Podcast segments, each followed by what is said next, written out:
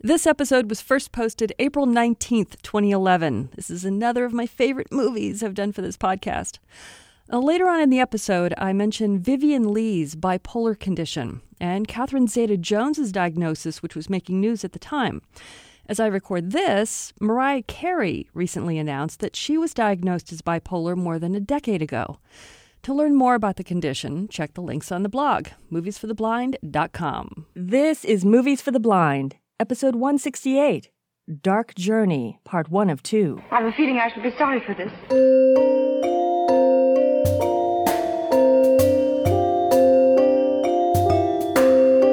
Hello, and welcome to Movies for the Blind, where you can enjoy films without looking at a screen. I'm Valerie Hunter. We begin a spy film, which marks the first starring role for a British actress who would become best known for playing the world's most famous Southern Belle. Vivian Lee will probably always be known as Scarlett O'Hara in Gone with the Wind, the winner of a huge casting competition among the greatest actresses of the 1930s. But first, she had to get discovered in a play by British producer Alexander Korda, who put her together with Laurence Olivier in Fire Over England, where the two actors began a romance that would last two decades. When this film's director, Victor Savo, went to the U.S. to try casting Miriam Hopkins for the lead role and found she'd not be available, Korda let him know he had a suitable replacement. Lee was still learning the ropes of movies at this point, but maybe her best work here was in defying her age. Keep in mind that the mature, self assured woman you'll be hearing was only 22 years old at the time. From 1937, this is Dark Journey. Alexander Korda presents a Victor Saville production. Conrad Veidt and Vivian Lee in Dark Journey.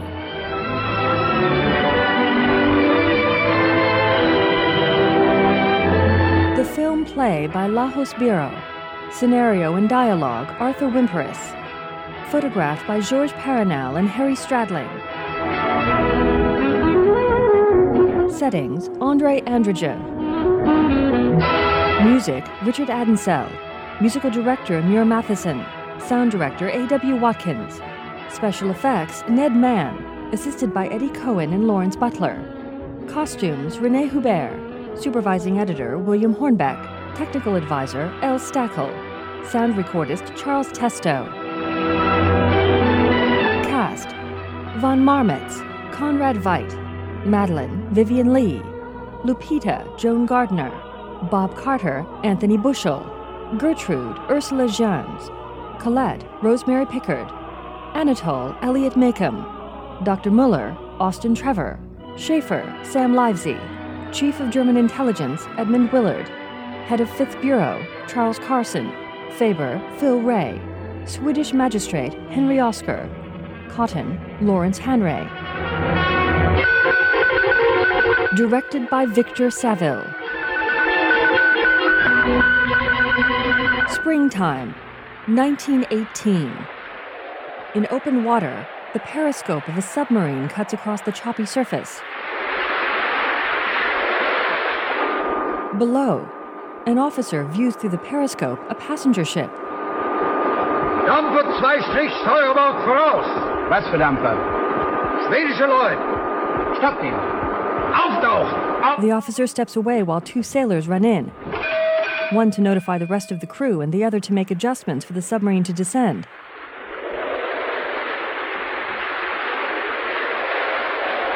Before slowly rising.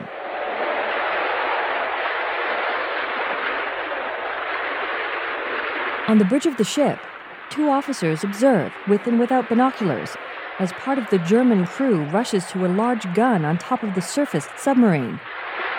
It's pointed toward the ship and fired. A shell lands not far away. Stop of engine. Stop of engine. The mate makes the call to the engine room. Walking down a hall, All undecked with light belts. a matron bangs on doors. All undecked with light belts. All undecked with light belts. All undecked with light belts. Other crew members start to assemble as the submarine sits at a discreet distance from the ship. German sailors lower a dinghy into the water. The captain arrives up top, trading salutes with another officer, then climbs down to a lower deck nearer the dinghy, which two sailors prepare. Again sharing salutes, He hops down to the little boat. On the ship, sailors rush to open doors, allowing for crowds of bewildered passengers to file onto the deck, while others hurry down halls to catch up. The matrons try to gather them into some sort of organized group. The dinghy starts its journey from the submarine to the ship, where a passenger climbs from her bunk. A beautiful young woman. She pulls the straps of her life belt over her shoulders and reaches to close it in the back. Passengers continue down a hallway, and the young woman joins them with her coat over one shoulder. Following a few male passengers, one with a hat and mustache pauses at his doorway, then goes back in his cabin, where he lifts a pillow to find a document. Picking it up, he opens it. A passport for a man who looks somewhat like him. He compares the photo with his own image in a mirror, running a hand over his cheek. Arriving on deck, the young woman searches for a place to stand and finds it in a line of people along a wall, where she pulls her coat more tightly around her. The dinghy reaches the ship, met by a sailor, who helps the German captain step up onto a platform, followed by his two officers. They climb stairs as the ship's officers step down to the deck to meet them. They all salute. Where did you leave the convoy? Bergen. Any contraband? No. Right. I'll see the cargo first, then I'll look at your passengers in their cabins. They can remove their life belts. Everybody to their cabins. Remove your life belts. Everybody to your cabins. Remove your life belts. Soon after, the mustachioed man is questioned in his cabin. When did you leave Holland? On the 14th. The German captain removes the man's hat to find he has slightly more hair than the man in the passport photo. You say you're a Dutchman. You have my passport? But this? This isn't genuine. But what, what do you mean by Forget that? all about you. You're not a Dutchman, you're a Belgian. And this is your last trip. They both turn to the doorway. Take him away. But you can't do this. I'm Dutch, I tell you. The German officers force him out at gunpoint. I tell you, I never was He's carried down the hall, watched by the young woman in her doorway. a neutral ship, and he's a Dutchman. She goes inside. You've no right to take a passenger off a neutral ship. Every right. The man is a spy. The German captain enters her cabin. Your name? Madeline Goddard. This lady's passport. A ship's officer presents it. Madeleine Goddard, Swiss. In order. One, two, three, four, five. He looks from the passport to her. Why do you make so many trips between Stockholm and Paris? For business. How long has this business been going? Three years. Since January 1915. What is the business? Ladies' dresses. My new season's model. She nods across the cabin. And the German captain turns to a large trunk, which he opens. Yeah. He pulls out a rack of dresses. I suppose you might class this as ammunition for the Stockholm front. Later, a map runs along the jagged shores of Sweden before reaching Stockholm. Small sailing ships float in one of its many harbors.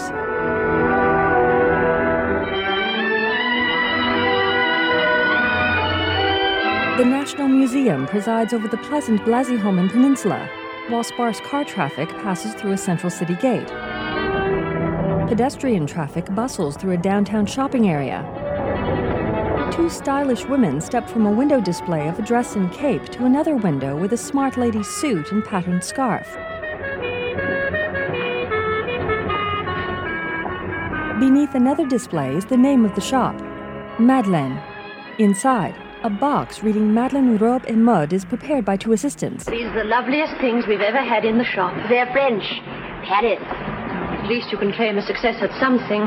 Something that even a German brain can A appreciate. knot is tied on her thumb. Madame, am I to be insulted like this? Madeleine arrives. Is it a crime to be German? It's worse. It's a vulgarity. Colette, I will not have this quarreling. I don't want French women here. Nor German women. I want saleswomen. Ring for Anatole. A bell does ring. Peered at by an older man with glasses, a mustache, and goatee, he finishes licking closed a hand rolled cigarette and walks on. Soon after, a card lies under a table. Madeline picks it up as the man approaches. Filthy. Anatole, have you swept up this morning? Assuredly, madam. Anatole? What can one do with a broom as bare as the behind of the burgomaster's baby? Show it to me. The broom. Certainly, madam. And take this. Box. We're going to the Countess Lindestrom. Anatole carries the box through a foyer, followed by Madeline, who hurries up a flight of stairs. A maid opens a door for her to enter a bedroom. My hat and cape, please, Maud. As she complies, Madeline gets a purse and gloves. Soon after, Anatole tears out stray straw from his stubby broom while Madeline returns dressed to go out. You see, madam. Yes. I can see that it must have taken a lot of hard work to reduce it to this condition. Get your cap. He does and takes the box as he follows Madeline, who holds the broom. Perhaps I should render more satisfaction with a mechanical sweeper such as are used in the better shops. She glances at him, then steps away. Later, at night, waves crash against the grounds of an estate. A car approaches the main building, which Madeline soon enters with Anatole, Is the Countess for me? Will you go right in, please? Thank you. taking the box. She strides across a foyer and steps into a study, where a man gets up from a chair. As they go to a table, another man comes down some stairs. Good evening, gentlemen. Some new muggles have arrived. A third man puts a book back in a case and joins them at the table. The latest Paris fashions? The latest French designs. She unties the string around the box, which the first two men help her open. She opens tissue wrapping and pulls out a diaphanous dress. Charming. Charming. Very nice. She holds it up to herself as the first man steps away. Then she approaches a floor lamp and studies the dress under it.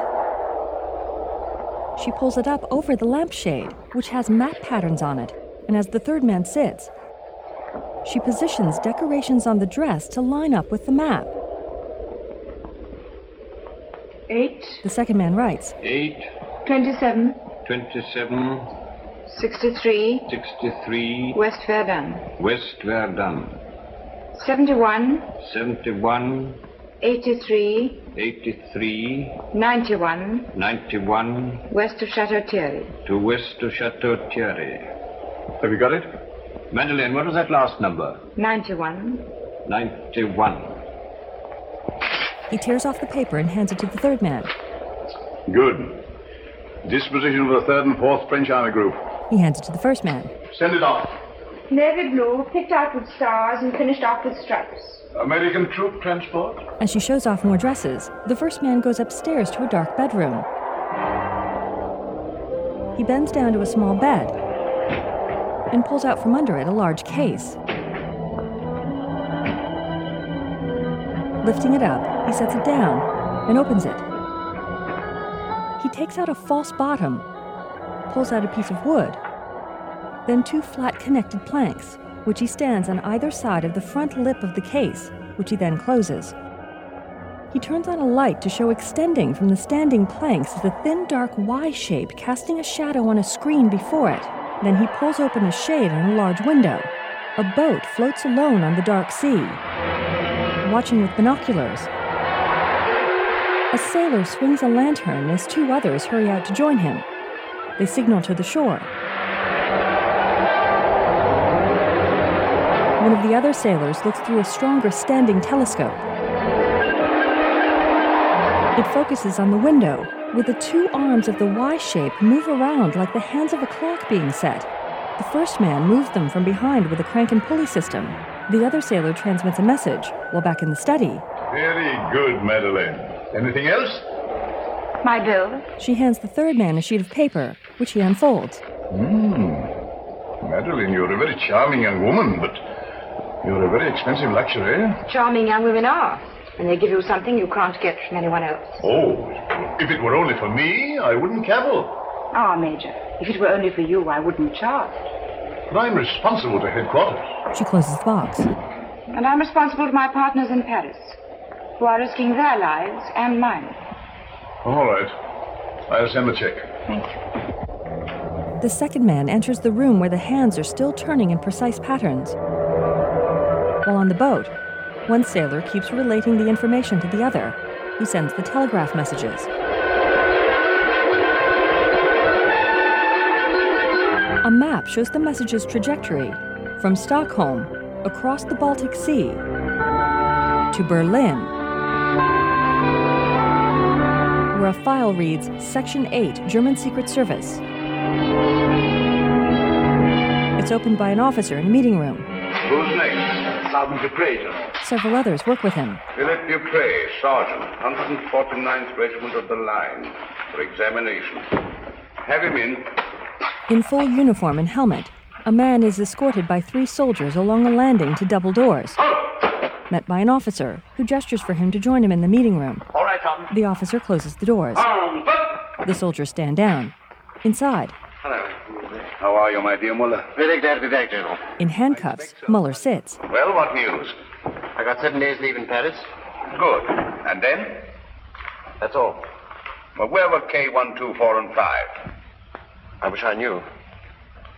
I have a strong notion that I was under observation myself.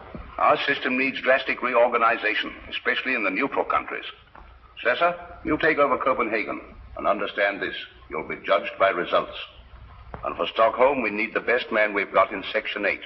Muller nods. That's so. Later, at a port of entry, Dr. Müller, you are a physician. Yes? You've come to Sweden for the German medical service. To look after our prisoners returning from Russia. You signed an undertaking at our consulate in Berlin to refrain from any political activity. Certainly. It is my duty to remind you of that undertaking. And welcome to Sweden. Thank you. Good morning. a man with a monocle is next. Baron Karl Marwitz from Hohenau in Württemberg, landowner, captain in the German Navy. Yes, von Maurits. Political undertaking signed. You're welcome in Sweden, but only so long as you refrain from any political activity. I came to Sweden because I want to refrain from any political activity. You're on sick leave. Yes, Wounded? twice. Your leave expires in two weeks. I'm not going back. How long have you the means to support yourself here? Oh, uh, 16 years. 20. I'm careful. This is a very serious matter, Baron Marwitz. Very. You would just look at these. He hands him a folded paper, which the passport inspector studies.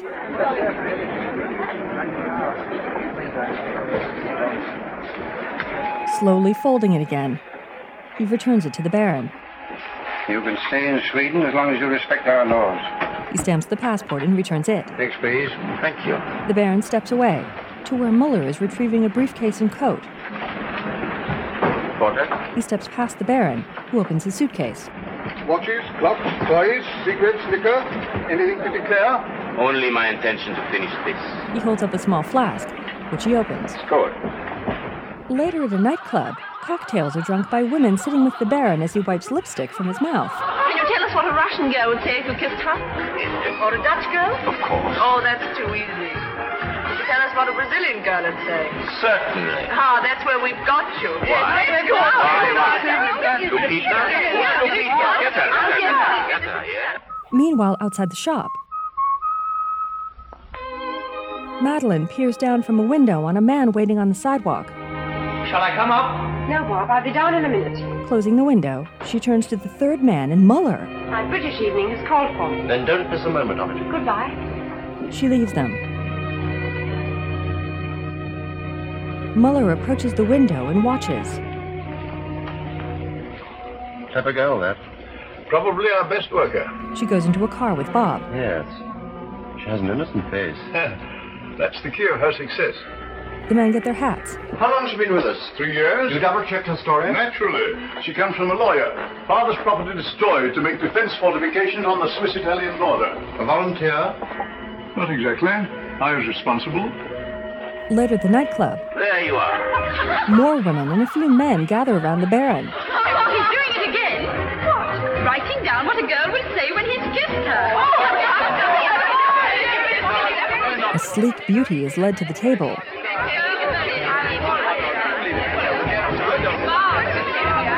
She looks down at the Baron. Go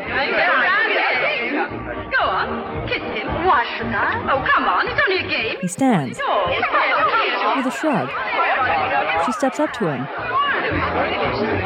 And they kiss. She slips her arms around his shoulders, and he holds her as well. They part. Not bad, but you need practice. There you are. He hands a note to the crowd while she smokes. Short of practice. Jupas, Lopita, Baron Marvin. Goodbye, Baron. Bond with his cottage. Madeline and Bob arrive in another part of the huge, elegant club marked by tall columns. They walk past the many tables with couples on a dance floor some distance away. They meet a party of two men and one woman and sit at their table. Another man joins them. Bill, what are you laughing at? Well, the bloke in the bar just pulled the most amazing stunt. What was it? He writes down in advance what any girl will say after he kisses her. Does he get it right? Every time. Oh, shut up, Bill. Yes. How on earth could he do that? Well, there are probably only about a half a dozen things a girl of that kind will say. Yes, but how does he get the right one? I imagine he writes them all down on slips of paper and fills his pockets before he comes out. At a nearby table, Lupita overhears and seeds. She gets up and leaves the room. One, two, three. Entering the lounge, she strides to the bar, where the Baron holds court. She pulls him away Liar! and pulls notes from his pockets. Look the cheat! Here's another one. Give it to me! Give me this! You can fool, you pizza, huh? What do you charge for lessons? More, please. You've done this before. I wish you'd teach my husband. What have you to say? He chews gum. It starts. Bob escorts Madeline to the dance floor. And they dance. On the edge of the floor, the Baron holds Lupita. How did you find me out? It was Madeleine. Madeleine? Who's Madeleine? One of your crowd? Oh, no, she's a shop. Very chic. She looks around. Look, there she is. Dancing with the English boy. With Bob, This is one of the times I'm sorry I left that arm in France. You're doing pretty well with the one you've got. Ah, that's Madeleine. later, a new vacuum cleaner is pushed around the shop by Anatole. In the way of Gertrude, Was I engaged as an engine driver? No. Do I get an engine driver's wages? Assuredly not. Come along, clumsy. Who are you to give me orders? She can't help it, Anatole. It's her German blood. I happen to be Viennese. Same thing in Wall's time. Sauerkraut, frog's pawn.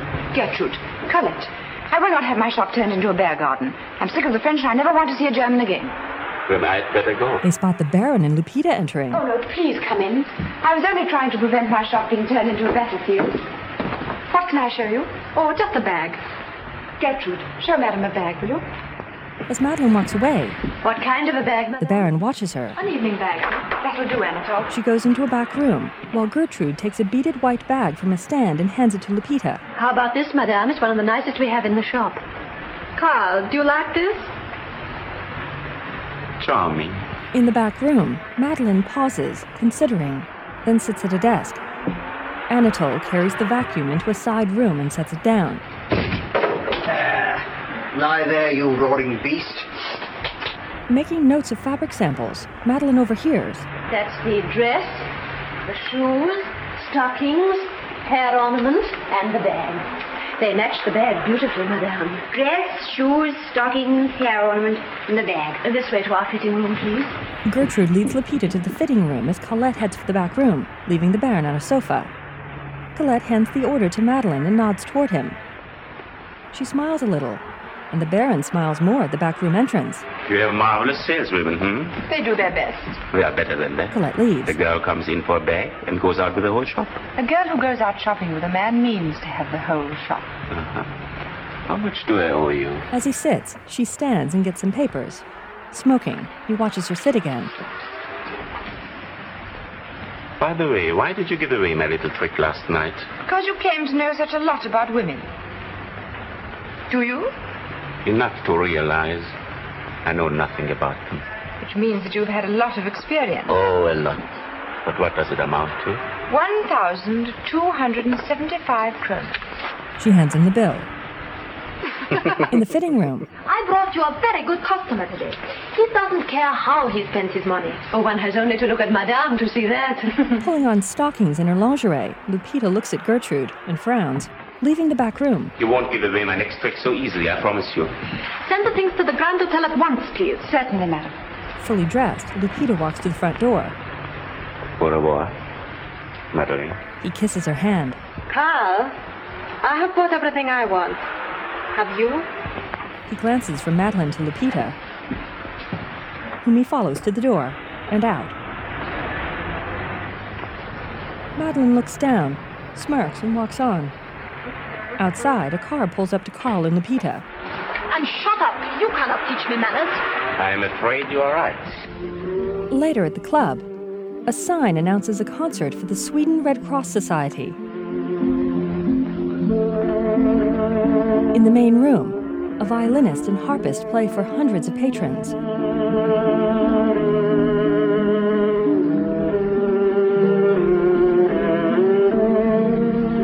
And what is more, my father was a Brazilian general. Many look behind them at Lupita sitting at the back with Carl.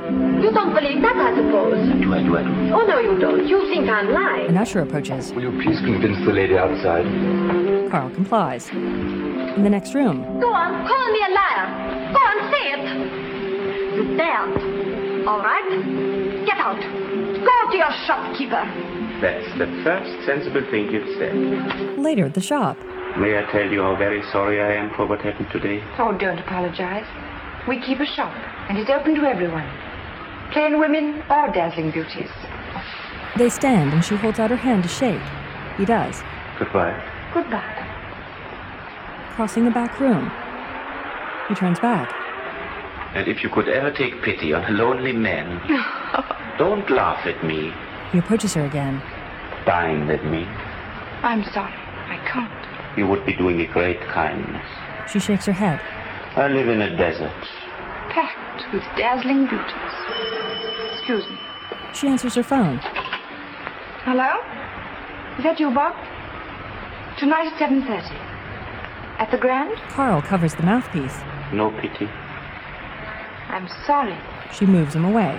All right, Bob. At 7.30. All right, Madeline, you're an angel. Bob hangs up. What do you think? I don't know. She's from Maldoya. Her father's farm was destroyed to make way for Swiss frontier defenses. I'll double check all that when I get to London. He stands, his left sleeve hanging loose. She's a sweet thing, and I hate to suspect her. But she's got a lot of German friends. You've got a lot of French friends, one or two English friends. Yes, I know. That's what's got me guessing. See what you can find out at the cherry orchard. Later in the side room, Anatole pauses from licking closed a cigarette, then gets up and steps to a wall frame where he plucks folded papers from behind it. Then he goes to Madeline. Anatole, how much longer am I to wait? He raises his eyebrows at her, What do you know about it? unfolding the papers. He hands them to her, and she reads. Carl Malthus. Traitor to the fatherland, deserter. Court martial during absence, cashiered. She sits. Sentenced to death. Funny. Doesn't look that type. What makes you think so? Instinct? Feminine instinct? Professional. What do they think of the cherry orchard? I haven't inquired. Will you? A glass etching of cherry blossom trees mark a mirror of the cherry orchard.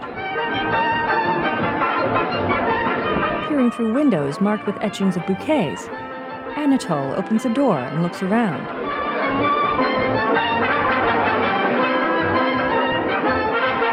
He walks into a smoky, dark club where scantily clad dancing girls high kick on a stage, and bottles of wine are carried and poured for the patrons. At one table, a man touches his cigarette with a woman's to light it. She ruffles his hair and steps away with a smile as he talks with another man.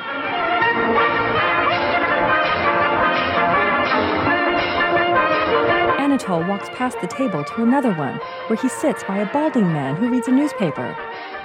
Glancing at Anatole, he folds up his paper and puts it aside. Anatole looks at some papers as the man drinks some beer, then pulls out a tobacco pouch opening it. He searches his pockets. Anatole gets a rolling paper from a pack. The man takes it and opens the pouch again. Then starts rolling a cigarette. Selling Buying. Know anything about Marvitz? He shakes his head while licking it closed. A man in a hat and jacket stands in the wings watching the girls. They hurry off past him and up some stairs. The last of them stops to tie her shoe, and the man bends down to her. What do they say about the Swiss girl? Plenty. It'll cost you fifty. Later, near a dock, a clerk signs for a box from Madeline's shop. Page. The Baron Marvick's room. In that room, Here it is. Again. turning from a stack of boxes, a valet opens it on a table as the delivery boy watches. The valet picks up a dress, then another. What's happened to the Baron? Hmm, you may well ask. I've never seen such a change. How do you mean, change? Change of habit, that's what I mean. He hangs them with many others. It used to be all girls with no clothes. Now it's all clothes with no girls. Pity. At the shop, Gertrude brings Carl another dress. Nice. She and Colette take a black one from a trunk. Oh, I'll have this one for my collection. You can't. Oh, no, they've just arrived from Paris, and Madame, I want to show them to our best customer. I am your best customer. Oh, no, you're not. Now It's then, a- will you pack this one? This one. And this one for the Countess Lindström. Yes, madame. Gertrude and Colette leave. As Madeline moves another dress, What's left for me? Everything else in the shop? All right. Pack it up. Carl, this nonsense must stop. Buying things you don't want just an excuse to come here. You won't come out with me. I won't sell you anything else. she walks away to another trunk, which she bends down to, making notes on a paper. That means you forbid me to come here. Precisely. All right, Madeleine. I lose. She looks up at him. No, Carl. You win. He starts to smile Tonight. All right. and helps her up. I've a feeling I shall be sorry for this. Colette returns. Colette, tell her until I'm ready, will you? Yes, madam. In the side room, You're a shrewd one. No. I don't claim to be any cleverer than the next man. And the next man's always a bigger fool than I am. Now then, lazy bones, you've got to go out with these frocks. Rocks.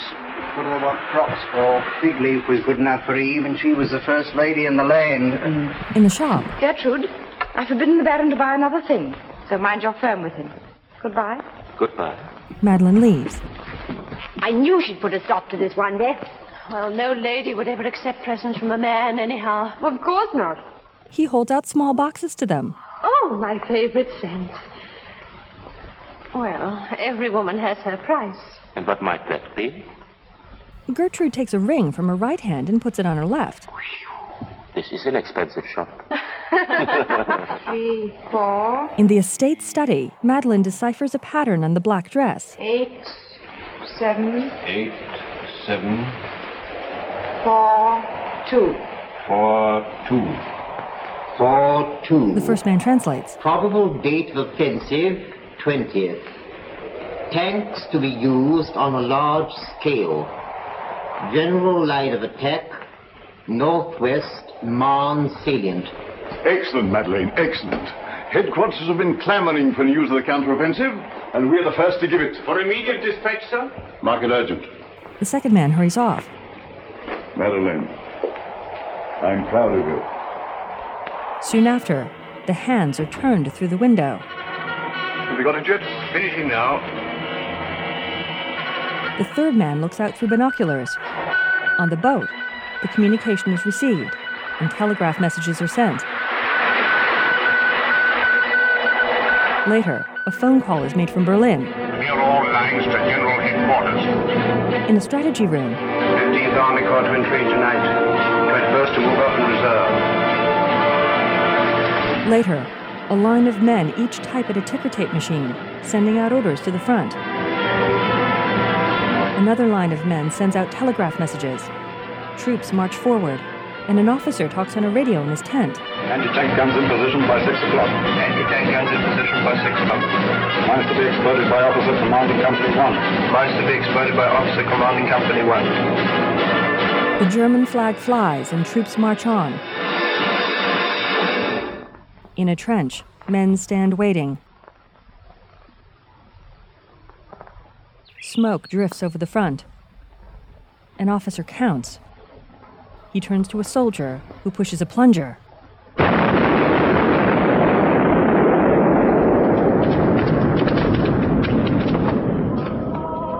At night, on a harborside terrace, Carl and Madeline look down over a railing, listening.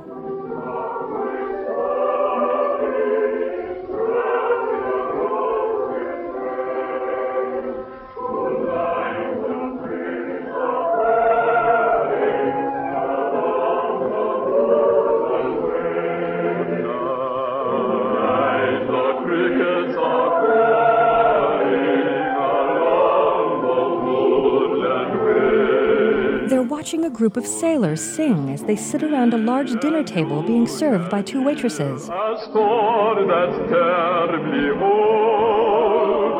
When each little star above you, dear, is tired of hearing it told. Madeline and Carl look at each other and smile a little, then turn again to the sailors. Behind them, a waitress finishes setting a small table, and a waiter approaches Carl, who nods. The waiter steps away, and Carl takes Madeline's arm, helping her down from sitting on the railing. He escorts her to the table. She sits, and so does he. Meanwhile, at a train station tea counter, the man who was with Anatole in the side room sets down a coin. Outside, Bob steps off a train and around a porter. He approaches the counter as the man pours milk in his coffee. Copy, please. You've got a successful rival. Oh? Bob pays. The gallant Baron. He accepts his coffee. Is that all? That's all. What did you find out in London? Bob drinks. Nothing definite. The man munches on a roll. But I've got a call to make. Soon after, Bob walks through the open doors of an apartment building and climbs the stairs. Glancing over his shoulder, he pauses and notices the nearby shop doors ajar. He steps through them and looks around the darkened shop. He crosses toward the back room, where he opens the curtains and finds Anatole on the floor. Bob bends down to him and feels for a pulse. Anatole, without facial hair, stares up blankly. Bob listens for a heartbeat. He reaches for a phone on the floor and puts the receiver back in its cradle. Then he cranks it to make a call. Hello. Hello. Give me the police. At the terrace table, Carl watches Madeline stare into space holding a wine goblet.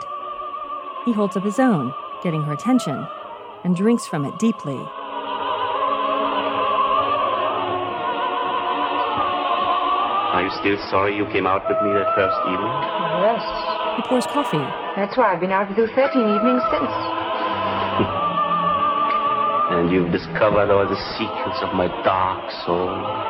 So what? Two, please. He adds sugar as she stares into the glass. Go on, tell me eh? how bad I am. She turns to him. It is easy to touch your pockets, but difficult to touch your heart. She sets the goblet down. Manners, good. Milk, Thank you, Black. intentions, lamentable. How true. When you're with one woman, you're thinking of the next. You've never been simple, sincere, loyal, or faithful to any woman in your life. She bolts from the table. He follows her to the railing. Go on. Isn't that enough?